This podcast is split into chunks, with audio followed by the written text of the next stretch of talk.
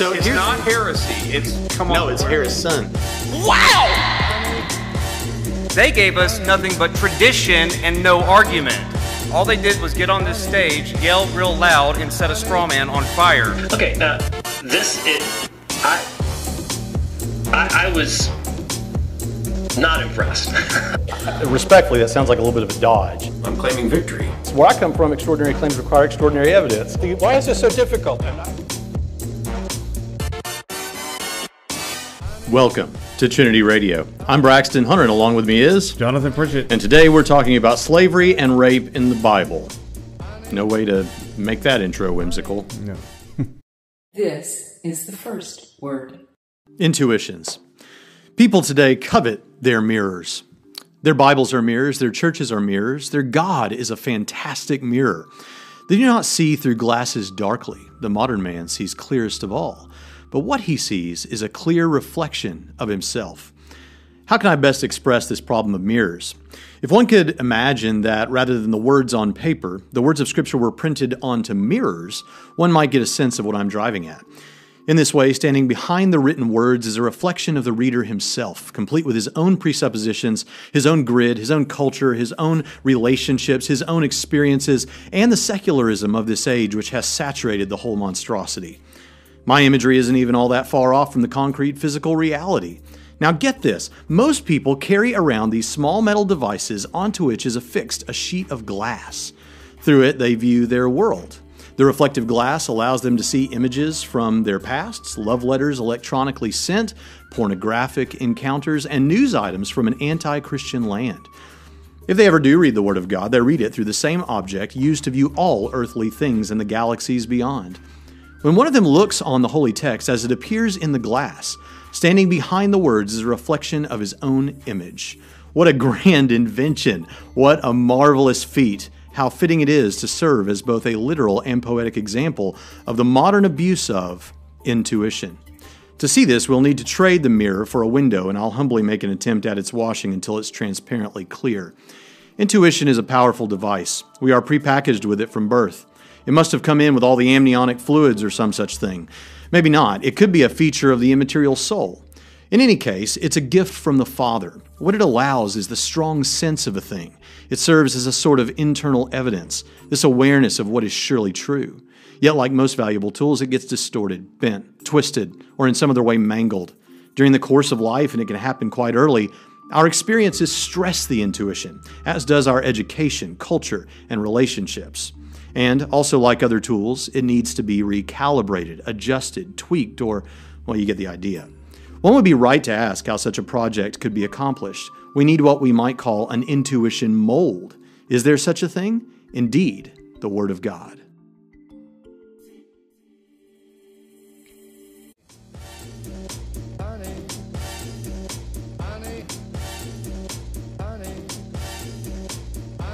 And now, today's topic. And welcome back to the main show. Yeah, t- today's topic is not uh, an uplifting one. Uh, it's dealing with some difficult passages in Scripture. Uh, these are issues that sometimes come out in debates. Uh, when, when you're talking to skeptics, it's, it's along the same lines of the genocide in Canaan and those types of things that are common objections to the faith. Um, well, your Bible is so horrible, your God's not worthy of worship, that sort of thing. So we want to tackle those kinds of issues. Uh, and plus, once once you have those recorded, when someone asks you, can say, "Oh, go watch that." Episode. Yeah, you know, it's um, Dan Barker was famous, uh, famously. You know, Richard Dawkins made the statement about the God of the Old Testament is the most uh, horrible villain in all of fiction, or whatever, and he lists off all these things, and some of them have to do with these categories. And so he asked, if I understand the story correctly, Dan Barker um, to write a book taking each of those elements and writing a chapter on it. And he did that, and ever since, Dan Barker has done that. In fact, I haven't seen the debate yet, but just yesterday, Nick Peters, Yeah. um, uh, Christian apologist, had a debate with Dan Barker. And my understanding is, even though the debate question was, "Does God exist?" Not anything specific about the Christian God, but does God exist? Dan Barker did his typical run through the uh, Old Testament Yeah. stuff. So this comes up all the time, and it, atheists everywhere. In fact, it's kind of interesting because, and I, you know, if I was an atheist trying to make my case, this would be some fertile soil, right? This would be Yeah. some stuff to. Well, I mean, it's a uh, it, it's it, it triggers some emotions, you know, and you have Yeah. an emotional reaction to it. Um, more so than it's it's not so much an intellectual uh, problem, you know, uh, as much as it is it triggers people's emotions and gets them, you know, yeah, I don't. I don't approve of those things, you know. Well, yeah, but your Bible does, you know. Right. As if that's actually what those texts are implying. But, yeah, so so we'll get into that, but you know, um, one thing that I've noticed, like I've been listening recently to various internet. All of a sudden, we're experiencing, you know, uh, as it's kind of interesting as the 2000s and the early part of the teens or whatever we call this decade has experienced. Uh, a rise in apologetic resources on offer and atheistic resources on Right. offer. Now, what we're seeing is all of these debate YouTube sites and podcasts where uh, YouTube channels and podcasts where people are debating. There's one that a listener to this show, I think, uh, runs called Modern Day Debates. They have a lot of debates on there. There's a bunch of atheists. There's a guy named Pine Creek. There's all, all these shows, and there's a whole world, a subculture of atheists and apologists who argue in there. It's like it's like uh, underground rap battles or something Right. going on, you know. And so uh, because of that, you hear in, I end up hearing certain party lines. Now Christians have theirs for sure. Yeah. But these atheists have these yeah. talking points too, and they like phrase it exactly the same thing in the same way.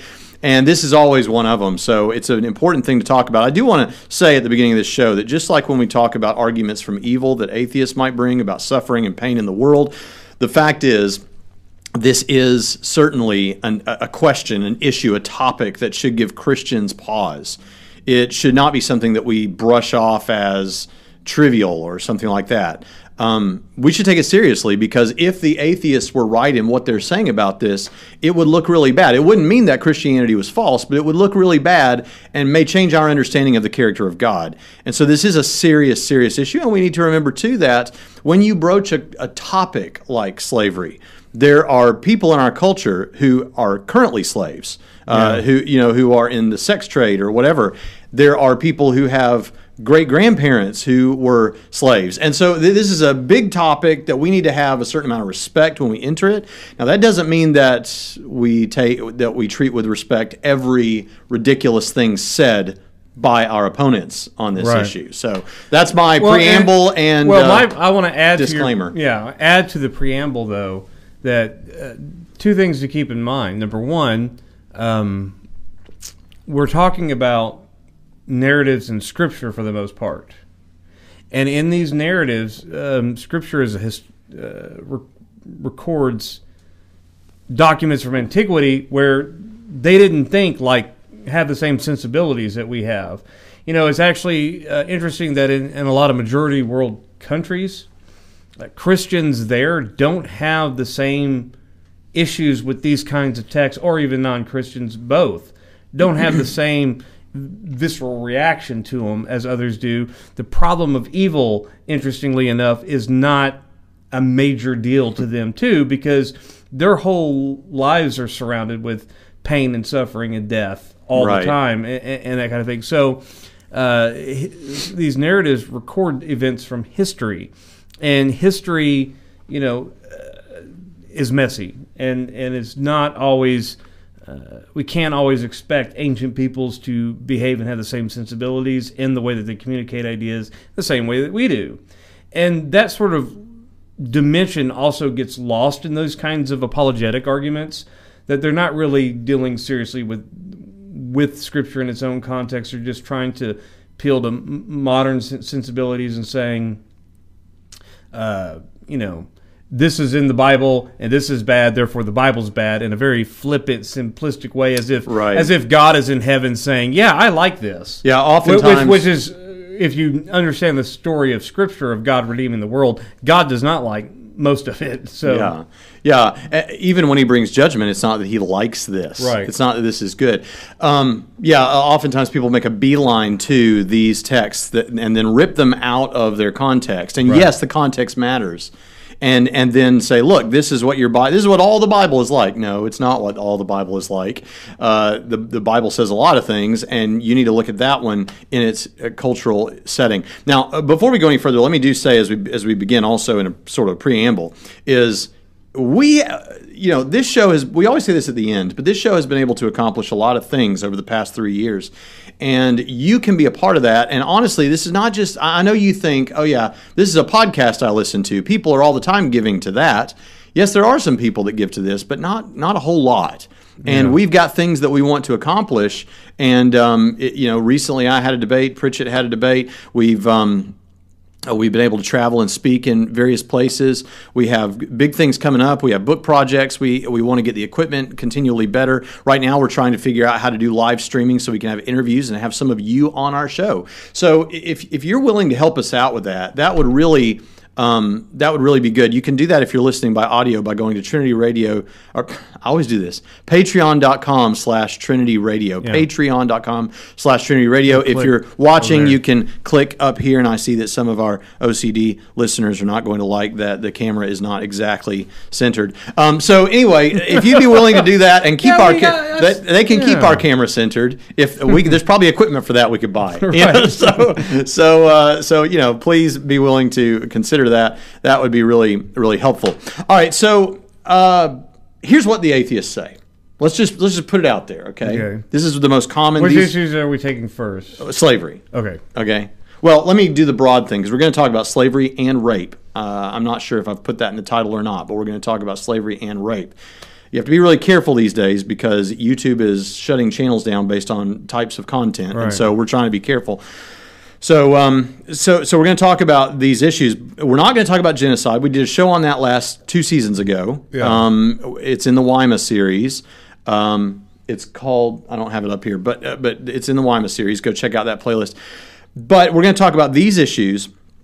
Here's what Oh, we responded to the creepy long-haired guy. Yeah, but I can't remember the name. Is Yeah. God actually the devil, maybe, or something, Or like that? like- yeah. Okay, so so here's so here's so here's what they say. Say the Bible advocates for slavery. The Bible advocates for rape. Okay, false, but we'll get there. Right. That's that's what they say. Another thing they say is um, if you try to talk about this, they'll say the Bible says you can beat your slave. Uh, so just as long as you, you're allowed to beat your slave, as long as you don't kill him and he can get up in a day or two, in a couple of days, right? Okay, that's one thing. Uh, another thing that they'll say is um, uh, you, you treat the the uh, slaves that you buy from other surrounding nations differently than you do Hebrew slaves, which is not entirely false. But we'll get. It's not that these things have elements of truth. They sit in a bed of truth. Yeah. And are a disgusting mud pie. Okay. Well, That's basically yeah, and, and it's well. My my thing is this. Okay, yeah, it, that sounds bad. Kind of like if your kids are disobedient, you stone them to death. Okay, if you commit adultery, you stone. You know, but interestingly, if you if you look at the King David, for example, and maybe people are going to say, well, he's the king, so he gets an exception or whatever. Adulterer was never stoned. Kids were horrible, you know, some of them. Uh, they weren't, I mean, they died, but weren't stoned, you know. Like, um, these were the ways that the laws were expressed, but have you found anywhere in Scripture where kids are being lined up for being disobedient and, Right. actually had their uh, stoning or whatever? No. Right. Often, what we have is what's considered case law. You have. It's like people think whatever is written down here is what will happen in every case. No, no, Right. no. These are the parameters that then the judges can operate within. Right. You know. Um, so, but anyway, the fa- famously. Yeah, and that's but that's important. That's important. What are we talking about here? It's you know case law. If this, then th- this is how you meet that Right. out. And if they go beyond that, uh, but uh, you know, you think about the totality of Scripture. It's not like we have all of these records that that that uh all these kids were stoned for disobeying their parents or anything. What you do have actually in the Bible is God punishing parents for pitching their kids into the fire and all Right, kinds. that's You know, God getting. I didn't even think of this. uh, You know, God's beside himself in Right. rage over Yes. this. So, so Yeah. it's very it, you cannot just be so flippant with ancient documents and so you know uh, selective without trying to consider the whole and that's going to be very important when we when we talk about these issues especially the slavery one because Mm-hmm. Yeah, and like uh, on the back of what you just said, and partly making your point, I think, is some of these laws are not saying, like, we'll get into it, but take the issue of beating a slave, quote unquote. Um, the, the, the point is not you're allowed to beat your slave. This is an if then situation. Yeah, if you this do- happens, here's the consequences. yeah right? if you yeah if you beat your slave and you go too far you're going to pay for it Mm-hmm. kind of thing you know it's it's not Yeah. Now let me let me say this too as we start here. Uh, We keep saying as we start. We're 12 minutes in, but let me let me just say this though. When I first began to study this subject, I'll admit I was a little bit, uh, you know, I, I didn't think we had a really good answer. You know, like I, I I thought this is a thing that because I have really good evidence to believe that Christianity in general is true, like Christianity is true, Yeah. then this is a system dependent thing. You know, this is this is part of it that God gave this law to Moses and all that whole thing. But I did. I thought, but it, it sure does. It's tough. You Yeah. know. Now as I go back, and as and now as I understand the truth of the matter, yeah I didn't just find a decent answer that I could give someone on a in a debate. or Right, it's not- it's not- I found yeah. the answer, and it is convincing to me. Yeah, because what what you're put off by the subject matter, you know, and then you're trying to deal with it, and you're like, you know, the the, the initial thing that I think all apologists have is how do I spin this? You know, Right, that's which right. is a terrible way to approach not- it. yeah. but it's a natural way for an apologist to like. He's like, well, I mean, I know I'm not under the old covenant, and that doesn't apply. And blah, well, it's not the Commonwealth of Israel. Blah blah blah blah blah. There's a But you're trend like- upward. Blah yeah, blah blah. Yeah. But, but it's like, how do I spin this? Right, and, of course the atheist wants to spin too. Yeah. So what you've got is twirling dervishes going. Yeah, exactly.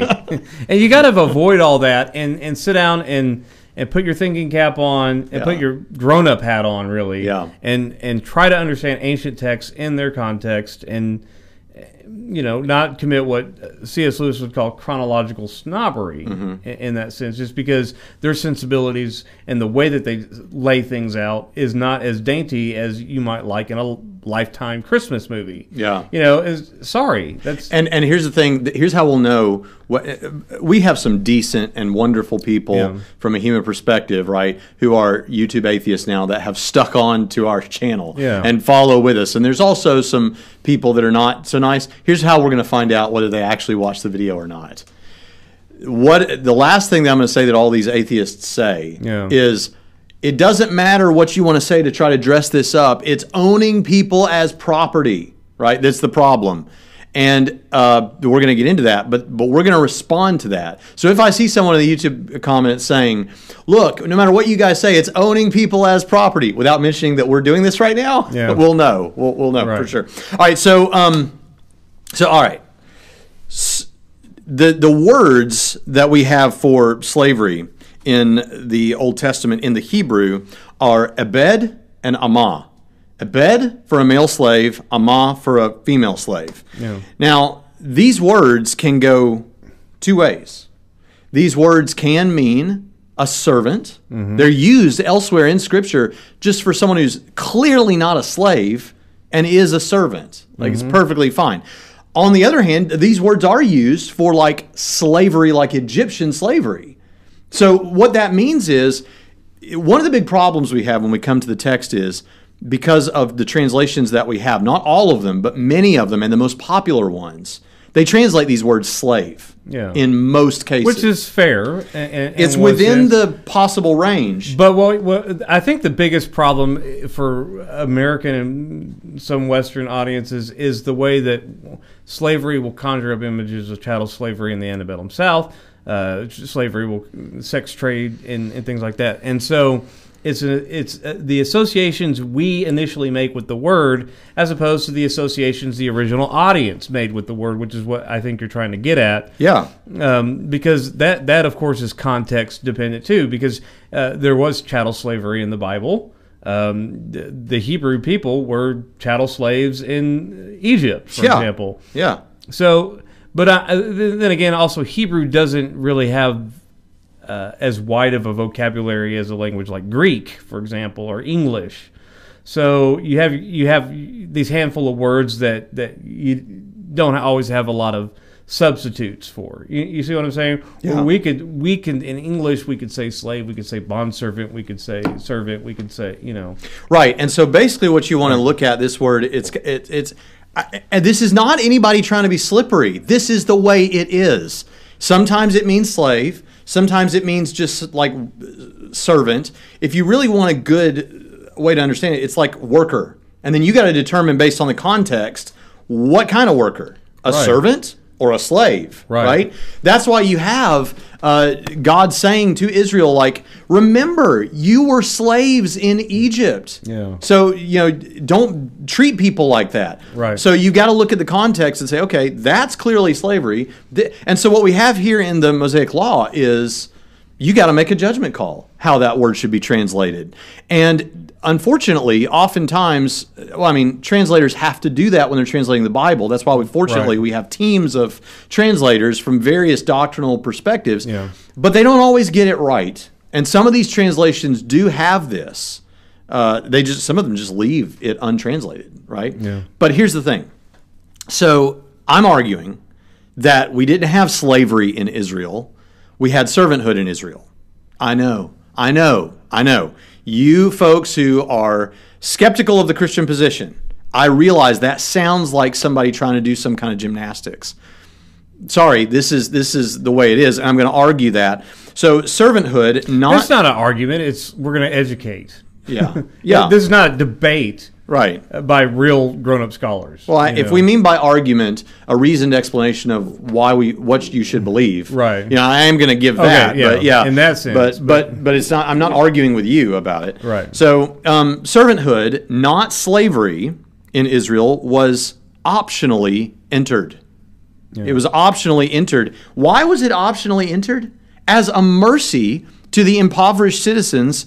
And in the words of Old Testament scholar Paul Copan, who wrote the book Is God a Moral Monster, which everyone should read, you and I agree that there are places in that book where he maybe tries to whitewash things a little too much, uh, tries to, you know, tries to dress it up for the, you know, uh, air conditioned 21st century Lifeway bookstore crowd. Right. But the fact is, he's still an incredible Old Testament scholar who gets a lot right. Yeah. Right. And so, in his words, quote, contrary to the critics, this servanthood wasn't much different experientially from paid employment in a cash economy like ours. Lord knows that's Now let that set in for a second because I know, I know, I can feel your rage across the internet. yeah. I work for Braxton. I, I know what. Yeah, you're you're you're definitely. I can identify with. Yeah. with. Uh, and I've never knocked his tooth out, so I don't have to let him go. But I have beat him. but but so here's so here's the thing. You're already thinking, some of you, yeah, but what about where it says this and what about where it says that? Just hold up, okay? Yeah. Because because what we're do, what what we're presenting here is that okay, God's plan was that nobody would ever be in poverty in Israel. Right. What ended up happening was because of things that the country did that they shouldn't be doing and decisions made and greed and all these kind of things you end up with poverty and you Right. and, and here and he even there's even uh, categories in the law to try and make sure that even if you're in poverty there are ways for you not to have to go into this relationship for instance when someone's harvesting uh, and they drop stuff behind them what are they not supposed to do don't pick the stuff up so that people could come and glean right. from that and we see that glean the- from the edges as well. Yeah. yeah, and we see that in the book of Ruth. You know, leave it for the poor people to come along and and they didn't want you to. If you borrow money from a fellow Israelite, you're not to be charged interest. Right. In fact, Trinity College of the Bible and Theological Seminary, even though that's contextually different, Yeah. that's how we operate for that same reason. But the thing about it is, um, there was everything uh, in place to try and make sure you didn't go into this relationship. If you went into this relationship, now I understand we're still on Israelites right now, that was voluntary. You sold yourself into this servanthood situation. In the same way that I sell myself for Yeah. a paycheck at Trinity Yeah. College of the Bible and Theological Seminary. Right. And, and his think- analogy is not wrong in this sense. right. Be, you know, uh, and of course, whether you were the master or the slave in, in ancient Israel, unless you were uber wealthy, you were both doing. I mean, most of it is aggregate, uh, agriculture and agrarian labor, Right. and even if you were the servant, even the the wives and kids and everyone else, you were there to just help. Because most people were not wealthy in ancient Israel, like where they could, where they, they, if they had uh, a bond servant, they could sit all day and you know read Torah or whatever. You know, it's like everyone had to work. You know, Yeah, as far yeah, as work yeah. goes, and so it would be like you're out tilling ground and I'm your bond servant and I'm tilling the ground right next to you for a lot of these people. Now, uh, sure, you have the Yeah, wealthier, wealthy. Yeah, have the wealthier class who don't have to get out there and work, but that wasn't most people. And even and this was a reg, regulation for everyone. So if you were, I mean, it's an ast- anachronistic to talk about classes like middle class, lower class, mm-hmm. whatever. But if you were like middle class, I mean, mm-hmm. i if I I would have to still work, but I but but some rich guy's not going to take care of you, so I will in this arrangement, Right. and so come out to the field with me, buddy, and I'll give you a place to live and I'll put food. in Yeah, the, the you, you know. difference is the only difference here is instead of you getting paid financially, Yeah. Well, you're and, and sometimes that did happen. Yeah. But you're getting you're getting taken care of. Right. You're getting you don't have to worry about where your meal's going to come from. You don't have to go out there and glean like you used to. You're not having to worry about your medical state of affairs because uh, they're going to have to take care of all that stuff for you. And here's the great thing: after six years, you're to be released. And so regardless of where you're at on any sort of debt that you incurred Right. by entering into the arrangement. That's right. So now, uh, uh, with those that you now let that sink in for those that are unfamiliar with this. After six years, you're to be released. Oh, this is another thing we hear from the atheist crowd is, yeah, but the law then tells you how to trick uh, your your your slaves into being your lifetime slaves. No, what the law allows for is that if that servant who came into your uh, your household voluntarily as a servant, if they get married while they're there, if you if you uh, if, if you allow for them to get married, they have a a wife now uh, or a husband, then you then th- and say their time gets up before the spouse does, Yeah. and they're out now. If they want to come back in because they and the Bible says because they love their master, right? Yeah. And yeah, because they want to be with their with their wife or whatever, then they can become a bond servant, as you mentioned, which means that there would be this ceremony. You go to the door of the tabernacle and you put this thing through your ear, and all of a sudden now you're a servant of this master for life. There was nothing about tricking. That is reading that into the text. There's nothing about tricking. And here's the thing this guy has options. That's still voluntary. If he gets out and his wife's still in there, then then first of all, he can still be with her. He can still interact with her in this society, in this culture. They can still both take part in Israelite festivities and things like that. It's it's not like you're imagining some dark, dank dungeon or something, right? So and then he's which got is an actually the, the there was not really the same kind of penal system in ancient Israel, which is why a lot of the punishments that we think are harsh existed in the first place because they weren't jailers, you know. That's right. And so the, the penal system had developed to what we are. So no, they weren't keeping them in, in dark dungeons or jail cells or you know locked up in chains or anything. That's Right. That's all imported imagery from uh, you know modern sensitivities and our uh, connections with with slavery as Westerners and as Americans in particular. Yeah. Sure, yeah. So so they so this guy's got options. He can he if he loves his master and he thinks this is actually probably a good i- i- situation for me and my wife and my kids. I think we ought to stay in this guy's household. I'm going to go back in and I'm going to become a bondservant. That's an option, and that may be a good option. Now, do not try and liken that to anything like early American slavery because it's just not the same. This is the problem. When, whenever you watch a debate about this, where this comes up, there is a little bit of poisoning the well here because they try to act like just because you're talking about something that a lot of people call slavery, you automatically are talking about something evil and you lose. And you we're not talking about yeah. slavery, we're talking about servanthood. Yeah. So he another option he has is he could decide I'm going to not go back in. I'm going to still see my wife and kids and stuff, but I'm not going to go back in. I'm going to earn money now to to to pay off her uh, her contract and get her out. Yeah. You know, there, there's various ways to do this, which brings up another point. Um, and I'm sorry if I'm sucking the air out of the room, but uh, th- bring up is another point. You, you do see the language. So you hear people say, well, it's owning another person that's the problem. Right. I don't think the Bible's talking about owning another person. You know, I know people are thinking, well, it says you buy a slave, you own a person, they're your property forever.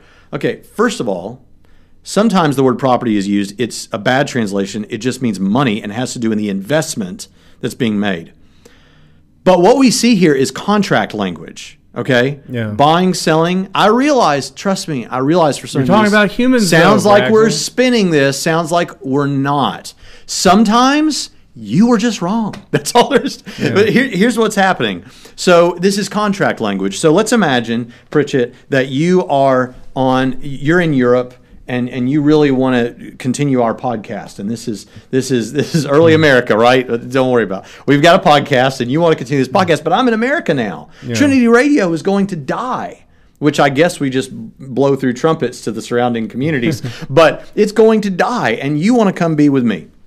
So what do you do? You're in you're in Europe. I'm over here. You will, as a free man, sell yourself, and that is the language used of contract.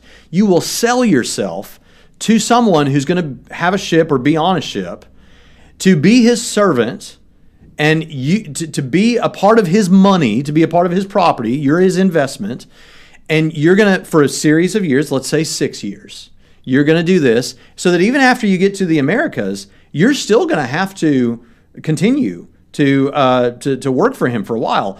But then when you pay that off, you're you're free now after these six years, and you go on.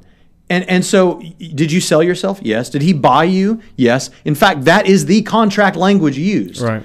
But then you you go free. This is just the language of contract. But what we have often when people read this, and I get it, I understand. A lot of Christians read it unfortunately this way, is they say, I don't care what the context is. In fact, in a debate with John Ferrer and Matt Dillahunty from last December, Matt says, Yeah, I don't care what the context is. When you don't care what the context is, you and you just say, My Bible, my King James Bible, this is oftentimes you remain a fundamentalist even after you leave the faith. Right. My Bible says buy, sell, property, you know, slave. So that's what it is. With no appreciation for the context, no appreciation for the historical societal setting or what these words meant. And this was the language of contract. Well, in Matt Dillahunty's case, of course, he sold himself to the Texas General Baptists right. for a couple hours to talk to you. right. Uh, now, just because you use different language for that, here's a stipend or an honorarium or you know uh, a, your your contractual whatever. Okay, so, so you use different language. You know what it amounts to? Same thing. Yeah, because if you were purchasing something in ages past, th- they didn't have all of the detailed contractual language that we have now. It was you buy, you sell, this is your Yeah. property. That's just the way they spoke. Now you can balk at that, but I I don't know. I, I mean that's the way it is. That's just the way it is. So all right, um, okay. So, so keep that in mind. Let them go after every six years. They have options. This is voluntarily entered into. Right. And according to Exodus 21 16, kidnapping was punishable by death in ancient Israel. Now, I want you to think about this.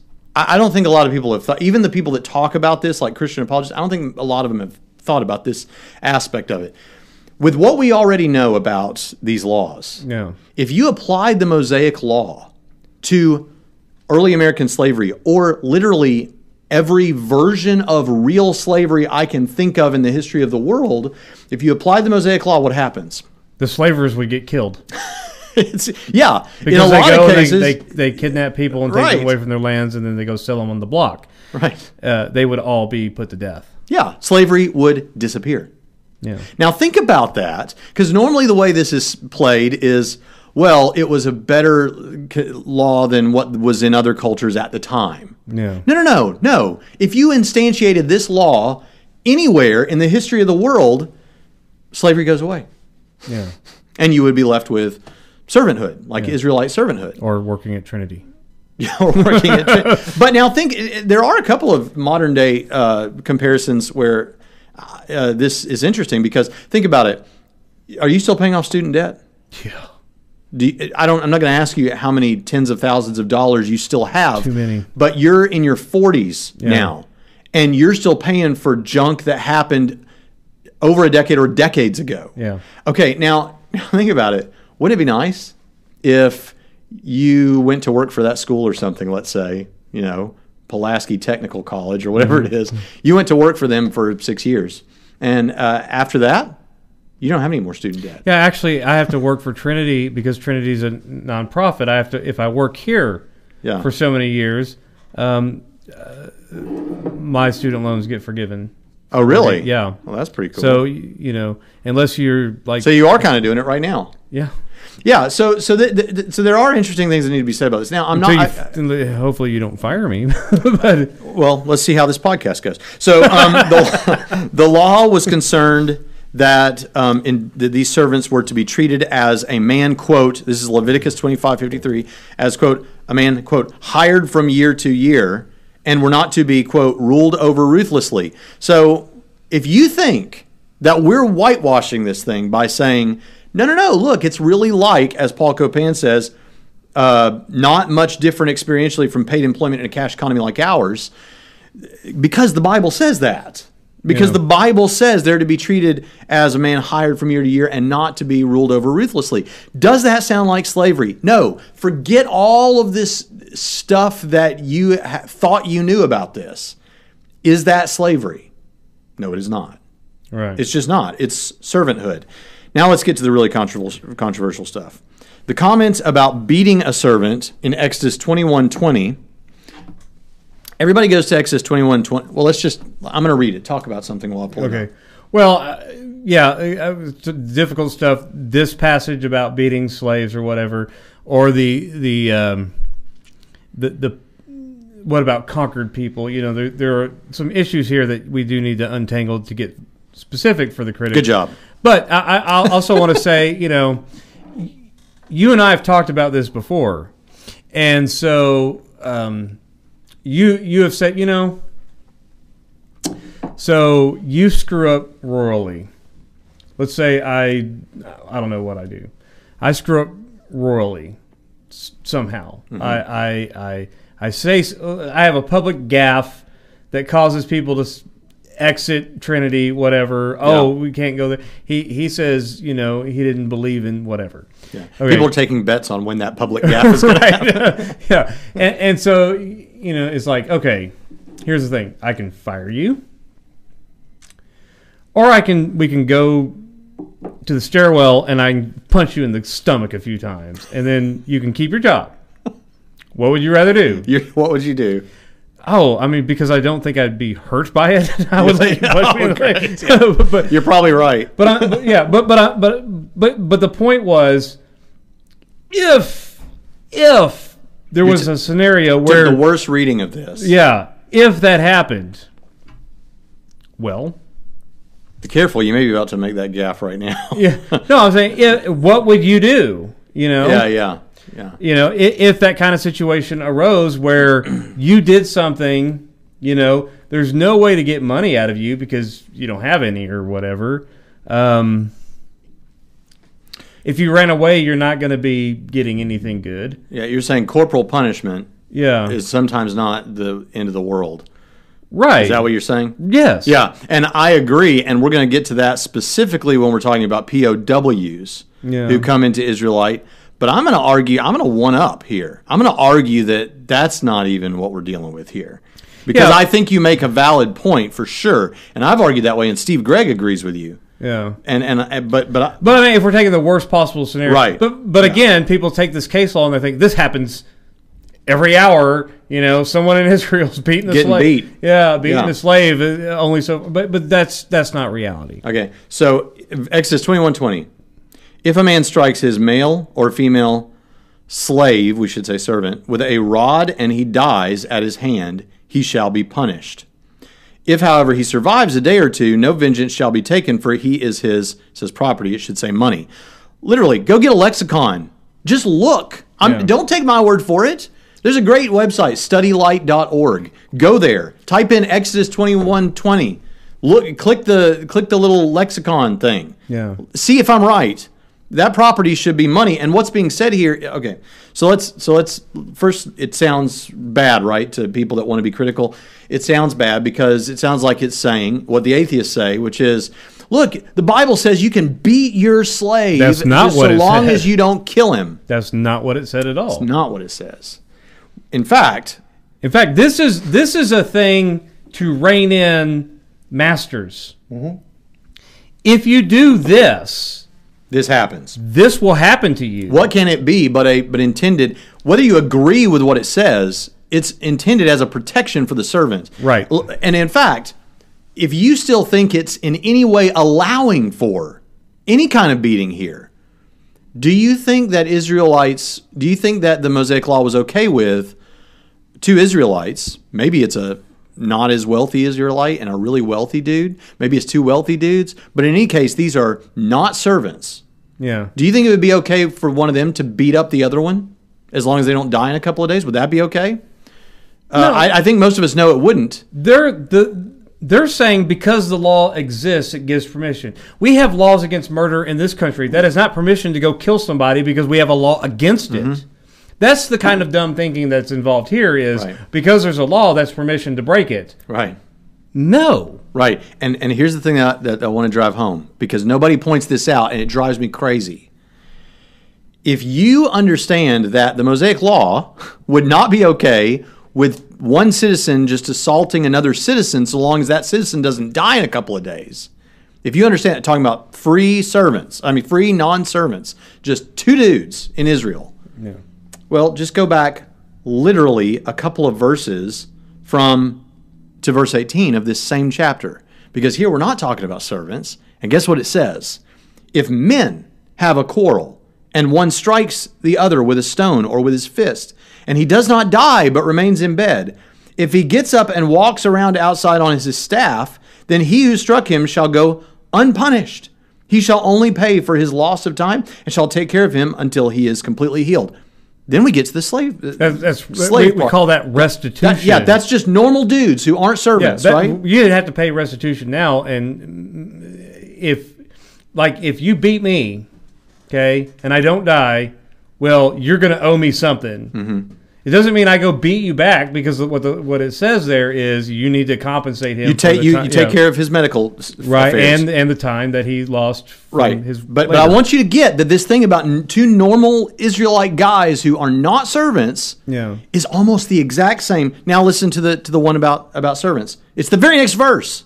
If a man strikes his male or female slave with a rod and he dies in his hand, he shall be punished. If, however, he survives a day or two, no vengeance shall be taken, for he is his property. Now, this is the same, this is virtually the same thing to be done with a servant as is to be done between two Israelites who are not servants. except the lack of compensation. And the only reason for that, the only reason you don't have to pay the servant something extra, is that you, what you're supposed to do with the with the normal Israelite who's not a servant is pay his medical bills basically Yeah. and his time, right?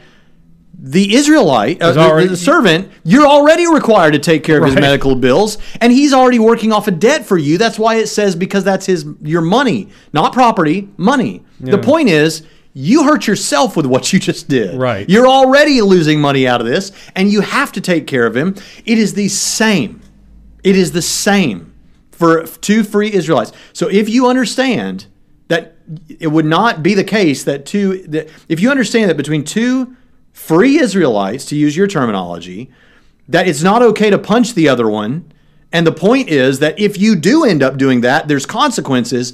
Great. Then you understand that what's going on in verses in the following verses, verses 20 through 22 about servants is the same thing. It's not okay to do this. Right. In fact, it goes on to say if you so much as knock a tooth out, then you got to let him go free.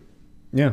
Now, now that's not saying it's okay to do everything else except knock a tooth out. it's not saying it's okay to take pliers and pl- break their fingers off. So, as long as you don't knock the tooth out, that's not, that's not the Right. point. The point is, if you do even that little bit, which you can never be sure you're not going to do if you do abuse them, so don't abuse them. It's just saying if you do beat up a man, there's consequences. If you beat your servant, you you you employers don't think that because your servant is a servant, there's any difference. That's what's going on here. Oh, it drives me crazy. Yeah. Let me take the worst possible way I could imagine what this might be that I need it to be for my position. It, it, it, I'm Yeah. sorry. I'm sorry. I'm going to pull myself together. I've already been receiving uh, actually praise that I've sounded more like Pritchett Prime. Well, no, I mean, but this is this is basic reading comprehension. That's this is a failure on a basic level to read, Right. You know, and to to apply uh, thought. So, yeah, all right. But but what about the POWs then? No. Oh, by the way. Wait, no, no, no. Before we get to the POW, and hold that thought. Okay. Because still in this passage of Exodus 21:20, I think it's 20, it might be the next verse. When it says that if the servant dies, you're to be punished. The word punished is the Hebrew word nakam. And what it means everywhere that is used in the Old Testament, everywhere it mm-hmm. is referring to the death penalty. So anybody, any Hebrew reading this would know, oh, what that's saying is if you end up killing your servant, you're to be killed. Right. What does that tell us? That actually humanizes the servant even more so that his life is equal to the life of his employer. Right. Go ahead. Well, and and again, all of this is prefaced with with Yahweh saying, "Remember how you were treated in Israel. That's why my law to regulate this practice actually compared to and like you said earlier even though it's it sounds like a line it's more than just a line to say compared to all other ancient law codes Yeah. far and away uh, And later ones. yeah, sure. Far and away uh, more respected to towards in the tip of the balance more towards the servant than the master Yeah. as far as in these if then case law scenarios who comes out you know Right. uh, whose dignity is maintained higher than the other it's Right. typically the servant Yeah. So now, okay, POWs and foreign servants, because it does say, Scripture does say that if that you can you can procure uh, servants from the surrounding nations, and they're your there's that contract language again, property forever, and you can pass them on to your kids. So what people want to say here is, okay, look, that is so. Let's give you everything, Braxton. You want to say about Hebrews that doesn't handle these foreign servants that you're allowed to. Okay, first of all, in some of those cases, it's not voluntary because they're POWs, like you say. right Now, as Dr. Pritchett previously said, in a land with no standing prisons, because remember, this law was written originally for a tent based society, Right. When it, with no standing prisons, how do you manage prisoners of war? Well, you know, you could do what everybody else at the time is doing kill them. But our merciful and loving and gracious God doesn't want us to have to just kill them all the time. So what do we do? Well, you can have them as a servant. But now they're under lock and key. They're they're being not literally under lock and key, Yeah. but they're being watched. And and guess what? If they weren't a POW, and by the way, with a POW, then this corporal punishment thing of maybe they get beat with a rod or something actually becomes an issue of safety. Because imagine, here's what you need to imagine. Imagine that Israel that is that this is all happening modern day. yeah And Israel goes into a land that is controlled by ISIS yeah okay puts a little different perspective on things doesn't it? That's what was going on and worse because there was child sacrifice and stuff. So so yeah if you bring one of those isis members in yeah and, they- and they sleep in your backyard not a prison they're not chained to anything. That's right. You know? Yeah. Now if you want to say well then they shouldn't have gone in there. See this is the goes back to the genocide and going into mm. foreign land and all that we're doing an internal critique of Christianity. And on the internal critique of Christianity, God told them to do this as a judgment. So it- go back to our show from two seasons ago. right Okay, for the non POWs, so the POWs, we get that. You know, it's a whole lot better than modern day prison, Right. and yeah, but it's for life. It's fine, that's what you get. Uh, for non POWs, you need to demonstrate to me it's still not a voluntary thing because it sounds like kidnapping gets you killed, and it needs to be a voluntary thing. Yeah. Right. And if you and you can't own land in Israel as a non-Israelite the way that Israelites can. So if you're going to be in Israel, you're going to be a servant in somebody's household Right. um, a lot of the time. And, and it's not a negative situation. It's just that if you contract with us to do this, this is going to be an ongoing thing. Or I, I die. don't- I, yeah, I don't. I don't know. I don't know. I, I I get why people capitalize on this stuff, Yeah. But I don't. I don't. Yeah, and, and again, ancient world, not modern world, ancient world. Um, of course, my, my, my son is a corrections officer uh, in Arkansas. Oh, I think you mean a slave owner. Uh, well, some well, They might feel that way, but it's he's a, he's a corrections officer at a standing prison. yeah, which means he's just a walking target. Yeah. Um, I this is going to sound awful, but I think that prisoners are treated too well, and that I wish that my son could defend himself in a lot harsher manner than the the law allows him to when he's attacked by 15 people. right. You know, uh, so to me, uh, hearing his stories and seeing that kind of thing, I'm like, no, we're too civilized in some cases.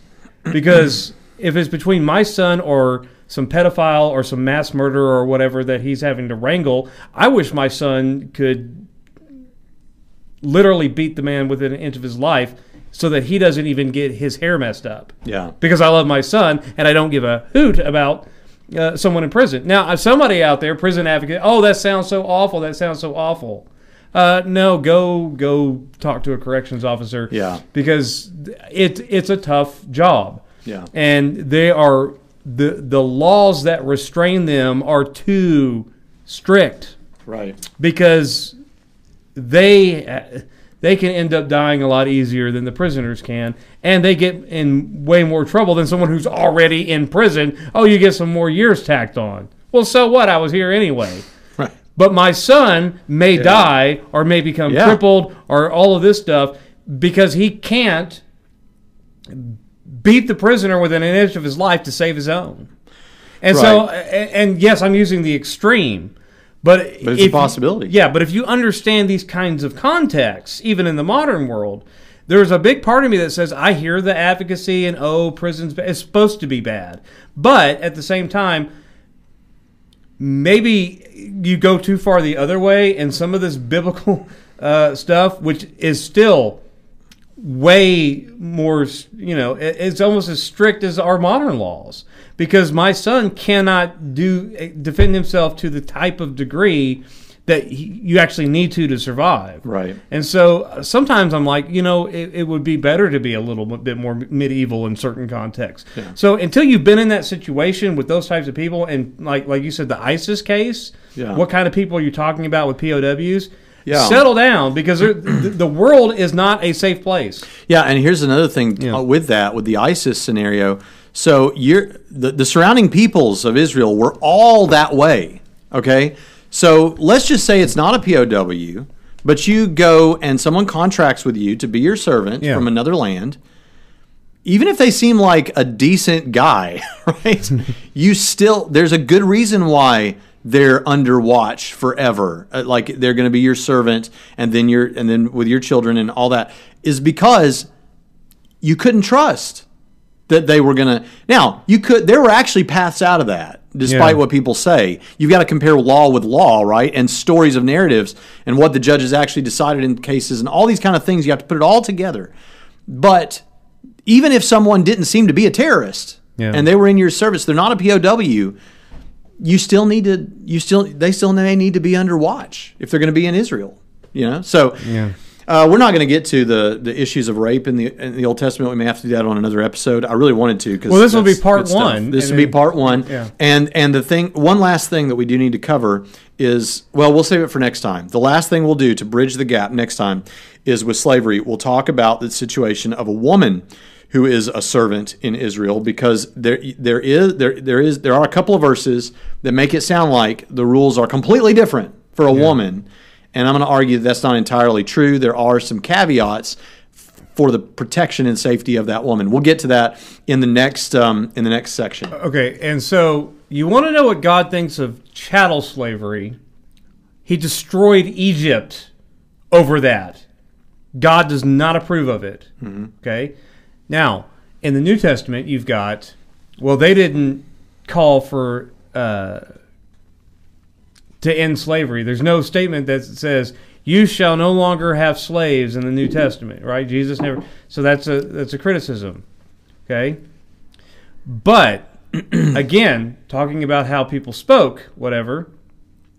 If you look at the household codes, like in First Peter or in uh, Ephesians, right, and compare that to uh, any other ancient household code, no, you know, cease it says slaves obey your masters or whatever.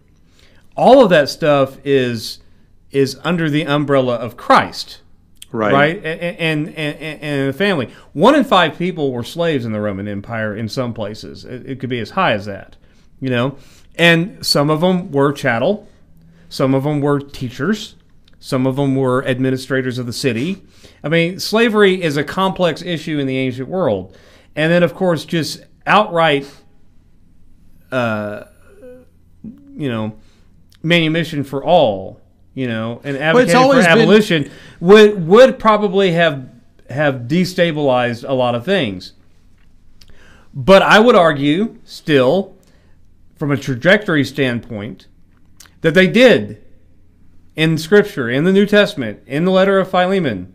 It is an abolitionist text because even in even in Ephesians, where the whole thing is bracketed, be subject to one another, wives, husbands, children, slaves. How does that shape out in these dynamics? Well, it's shaped out through love. So if you are a slave, you know, love your, um, obey your master. If you're a master, you know, love your slave. Things like that. But when you look at Philemon in particular, when it is to you are to greet your not just a slave but a runaway slave as your brother. Yeah. It is slavery within the Christian community, which they didn't control the empire for years, you know, centuries after. But for, for the biblical text, it is impossible to sustain even civilized types of, of slavery um, when you're forced to to and commanded by God to view them as Equal. yeah, not not just family Yeah. kinship. Yeah. You know, it's that fictive kinship thing again. Yeah. They're your, your brother. You dr- treat him like a brother. It, that doesn't mean all of a sudden he's you're free. Right. But what it does mean is that the trajectory is Christians came to realize that those any of those kinds of arrangements are not sustainable. You know, because you're talking about Gentile converts to Christianity. They they they have slaves. That some of them are the teachers of their kids. Some of them are chattel. Some of them are whatever. You know, all kinds of different kinds of slaves. But on the whole, when you have these very generic things in these epistles of love, treat them like a brother or a sister or whatever, you realize the Christian community has come to realize. Now, I understand some people have misused the Bible in history since, but the Christian, it's not sustainable to have at least the harsher forms of slavery that were there in the empire, along with the other kinds. Um, that form of slavery was impossible if you have to love them like a brother. Yeah. So uh, what you would have in the New Testament comes back to, uh, especially with the Old Testament precedent, you come back to okay, if I'm going to have this kind of arrangement at all, it, it it becomes as innocuous as my employment at Trinity. At that Yeah, point. I mean, I, but, and see, I, So, the- so that's not an objection about the New Testament. Jesus didn't didn't yeah. end slavery. I, I mean, here's the thing. First of all, why? uh, Okay, if Jesus needed to speak out against slavery, that would negate everything we've said in this whole podcast that Israelite servanthood was slavery, right? Right. I don't grant that. Yeah, and his ministry was to Israel. Right. I- Israelite slave servanthood uh, was not slavery. So Jesus didn't need to speak out against Israelite servanthood. Now, today, should we go back? Someone could should we go back to the way that was? We have a large enough society and not only standing prisons but standing everything that now we simply don't need the, Right. the Israelite law in those respects. Right. But but was there something intrinsically wrong with it in that time with that societal setup? I, I, I fail to see. Now, if you say, well, that's horrible, you're advocating for slavery. No, I don't think this is not slavery. Now, in the New Testament, to, to piggyback on what you said, because I'm glad you brought Philemon into this, one, one thing I would say is that um, you need to understand that when it's, I'm not speaking now about the things that the, the New Testament says to slave, uh, uh, to servant or slave, because there is Roman slavery, you know, slave uh, masters. But to the slave, uh, of like Roman slavery, and let's say the worst kind. Yeah, Okay, chattel to a chattel slave. this is gonna. This is where it's gonna sound. Here's where people just, I think, should be blown away with the morality of Christianity here yeah. you're going to think Christians don't agree with me on this. I don't think you agree with me on this. But I've been so impacted by Jesus and so impacted by Steve Gregg's uh, teaching that I have come to the place to realize that the Christian life is one of being probably a lot of the time um, abused, uh, mi- you know, mistreated by the culture in which we live. Right. And so, I if, mean, if someone, co- degrees. well, if someone, here's my here's my analogy for this. If someone comes into my house and wants to hurt my family, I'm gonna do everything I can to the point of killing them to protect my family. Because not only do I intuitively know that's good, but Scripture tells me that I should take care of my family. Right? I don't want to be worse than an infidel. Right? I want to take care of my family. But if your family wasn't home, But if my family wasn't home and someone came in and tried to steal my TV, steal, you know, stuff from my house, I mean, I don't have to answer the door, right? Mm-hmm. but if they burst in and they're doing all this, I think my response is, "Let me help you put that in your car." yeah. That now, when I've said that to the Christians, wow, I wouldn't go that far. That's crazy. Okay, fine. I'm not going to make try to make you feel bad for that. But what a powerful witness to the world that is. Yeah. What is that guy thinking? This guy that I'm robbing is helping me. I'm asking, do I need some tie downs? Do I need some help? You know, uh, yeah. I mean, I think that, that that that you're going to be defrauded in the Christian life. Now, me losing a TV, not that big a deal. Someone being in Roman slavery, huge big deal that I can't even relate to. And I want to make it clear I can't relate to that. But the Christian worldview is all encompassing. And for a person like that, yeah, obey obey your master. Be free if you can, but obey Yeah. your masters. Why? Because the Christian life isn't about you getting everything you want. I know that sounds bad. Christian life is, and it's not like we're trying to watch out for the slave owner. No. No. It's you're in a horrible situation. We don't want you in that situation. But if you're in that situation, be a witness for Christ. Yeah, and yeah, and uh, of course, back to that, you know, like you said in, in 1 Corinthians, be free as if you can, but if not, Right. remain in the state that you are.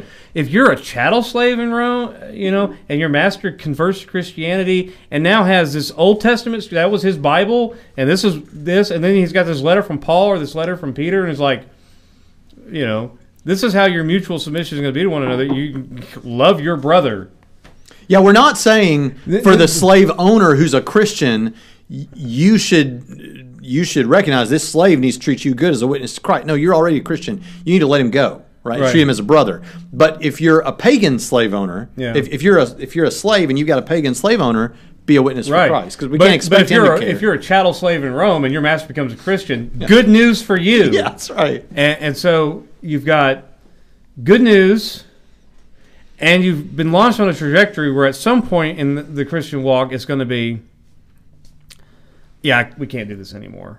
And that's the trajectory that you see in the New Testament. So, um, sadly, in various points of human history, people have not done good exegesis and have distorted those texts and have have used the Bible to justify things that I think, on sound exegetical principles, could never be plausible. And the Christians who opposed those kinds of people were right to do so on exegetical grounds. Yeah. So- So, all right, I know that for a lot of you that sounds ridiculous, um, but uh, I'd encourage you to do this.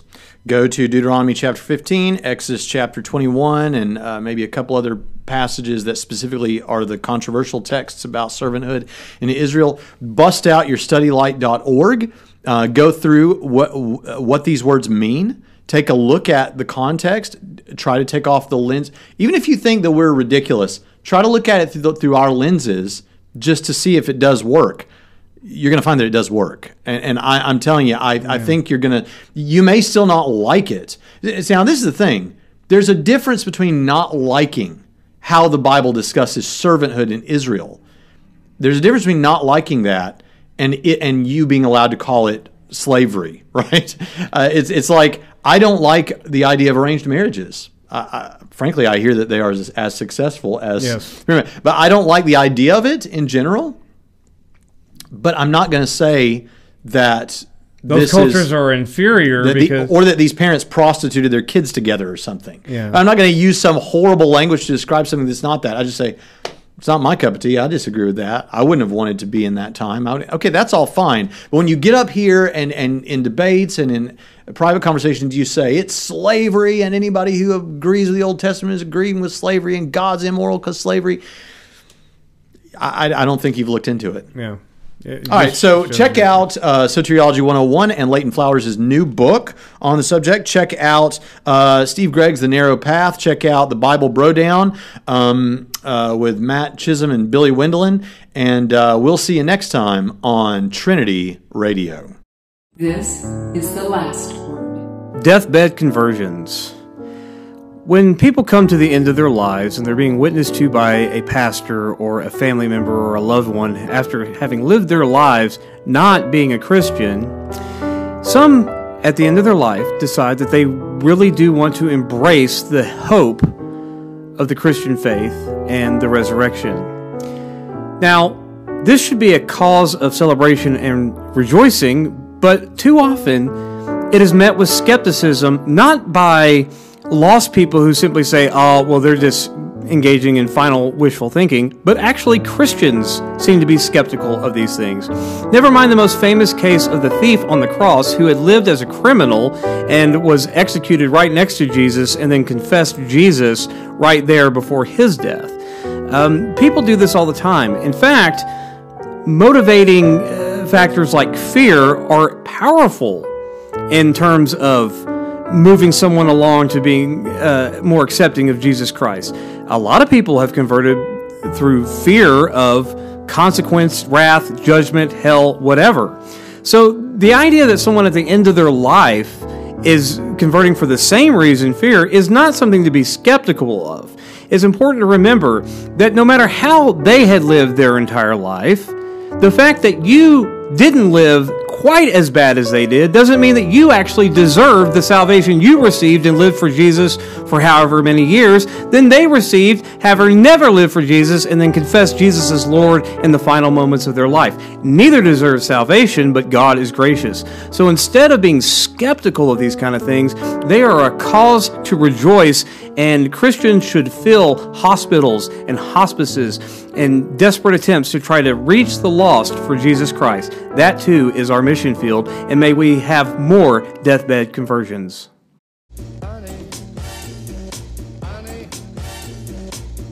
If you would like more content, click here and keep watching Bible studies. Click up here. And finally, we want you to subscribe. We need more subscribers, so click here.